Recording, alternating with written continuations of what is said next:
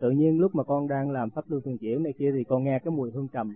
Ừ. và tới bây giờ cũng còn đôi khi đang làm pháp luân thì cũng còn nghe nhưng mà con con con hiểu cái mùi hương trầm đó có ừ. phải là do thực điển của trong người mình nó thoát ra hay không? Không cái mùi hương trầm đó là do cái tiền kiếp mình đã dự qua những cuộc tu đó thôi.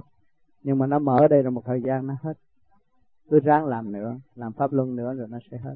Cái đó phần thanh nhẹ không sao. À, kiếp trước cũng đã có tu chùa nó phải vậy.